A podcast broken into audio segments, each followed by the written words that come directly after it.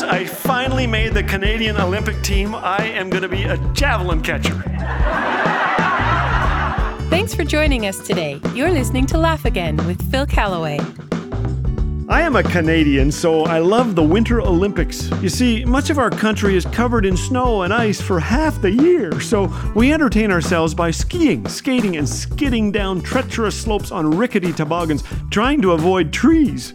The survivors go on to carry Canada's flag at the Winter Olympics. The rest of us sit in our casts, eating poutine covered in maple syrup and yelling at our TV screens as if somehow that's going to help.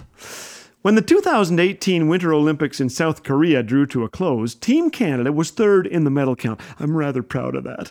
Along the way, there were some funny moments. These included a race official chasing a rogue walkie talkie down a ski slope, a Canadian curler throwing the wrong curling rock, a Korean stone, then apologizing six times in 90 seconds, like any good Canadian would and 17 year old American snowboarder Red Gerard oversleeping the morning of his big race, then losing his coat, then entering his final run in last place, and then putting down the best run of the competition and winning gold. My favorite Cinderella story involved Esther Ledecka from the Czech Republic.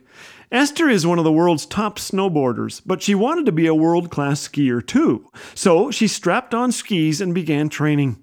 She didn't take the skiing world by storm, but managed to qualify for the Super G, hoping for a miraculous top 15 finish. When Esther crossed the finish line on her final run, she looked up at the scoreboard and just stood there, staring at the clock for the longest time. Esther was in the gold medal position, one hundredth of a second ahead of the reigning champ, the great Anna Veith of Austria.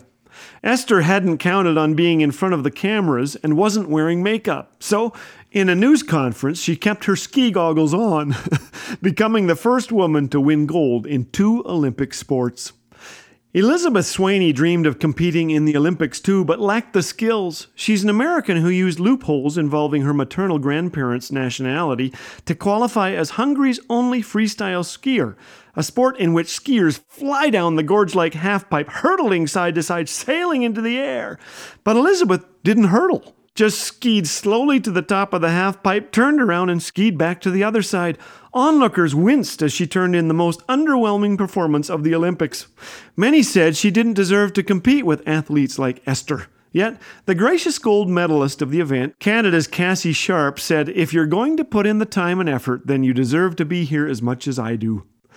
Elizabeth's story makes me think of my spiritual life. I've fallen. I've been slow to get up. There's no way I deserve to be on the same playing field as great athletes of the faith. I'll never be good enough. Chris Rice sang, I'm sneaking into heaven with a borrowed halo, hoping no one notices my broken wings, peeking through these gates and thinking, Lord, have mercy. I'm never going to make it if it's up to me. None of us is good enough, but there is a divine loophole, if you will. Hebrews 7:25 says that Christ is able to save completely all who come to God through him. He will always be there to remind God that he paid for our sins with his own blood.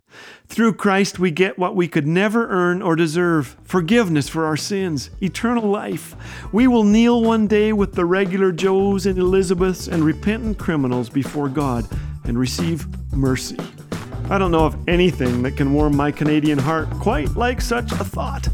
I think I'm to celebrate. Honey, let's get out the poutine and the maple syrup. Did you know that our Laugh Again radio program is now being heard in the Caribbean? This is just one of the many countries where Laugh Again is heard every day. Your support makes this ministry possible. Consider partnering with Laugh Again to be an ambassador of joy through a one time gift or by joining our monthly giving program, the 1119 Fellowship.